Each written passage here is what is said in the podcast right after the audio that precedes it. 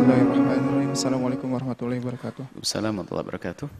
Perkenalkan nama saya Raihan Ramadan. Saya dari Karawang. Eh, Alhamdulillah saya ikut majelis Buya Yahya yang di Bandung. Eh, saya punya pertanyaan Buya tentang zakat. Eh, untuk zakat sendiri kan itu kalau misalkan berbentuk beras, itu beras yang kita makan sehari-hari. Eh, sedangkan eh, saya ini kan eh, sekarang tinggalnya di Bandung, awalnya di Karawang. Nah, untuk makanan pokok saya ini kan berarti menyesuaikan yang di Bandung ya. Nah, untuk di Bandung sendiri kan eh, yang namanya anak kosan itu harga bisa dibilang harga nasinya berbeda-beda.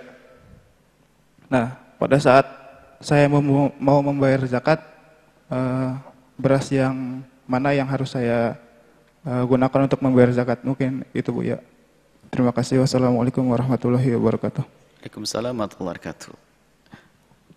Membayar zakat dengan beras, makanan pokoknya. Ukurannya berasnya kayak apa? Ukurannya adalah beras yang Anda makan. Boleh naik, tapi tidak boleh turun. Apa? Jenis beras apa yang Anda makan, itulah yang Anda keluarkan. Enggak boleh turun.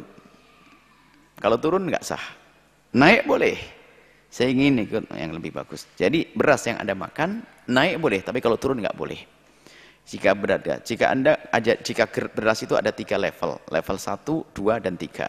Paling bagus level 1. Anda makan level 3, Anda boleh mengeluarkan level 2. Tapi Anda tidak boleh di saat Anda makan level 2, Anda mengeluarkan level 3, enggak boleh. Level 1, 2, 3. Anda makan yang level 1, zakat level 2 enggak sah. Tapi kalau Anda berada di level 2, bayar zakat pakai level 1 boleh. Maka berusahalah untuk bayar zakat sesuatu atau nasi yang lebih bagus. Cuma kadang-kadang Bu ya, kadang-kadang gimana? Ya namanya anak kos kadang-kadang dapat nasi yang bagus kan karena jelas ya. Kalau sudah kadang-kadang berarti aduk-aduk. Ya sudah berarti levelnya level setengah lah. Jangan belit-belit, jangan level dasar kalau beli. Muslim saja nggak jauh-jauh amat sih. Jadi kalau kadang makan nasi yang bagus, kadang nasi jelek, kadang bagus dan jelek, ya berarti bukan nomor satu, bukan nomor paling bawah. Levelnya level tengah dikira-kira dan setelah itu serahkan kepada Allah. Yang penting adalah tidak ter, tidak ada lintasan di hati Anda untuk memberikan yang lebih rendah dari yang Anda makan.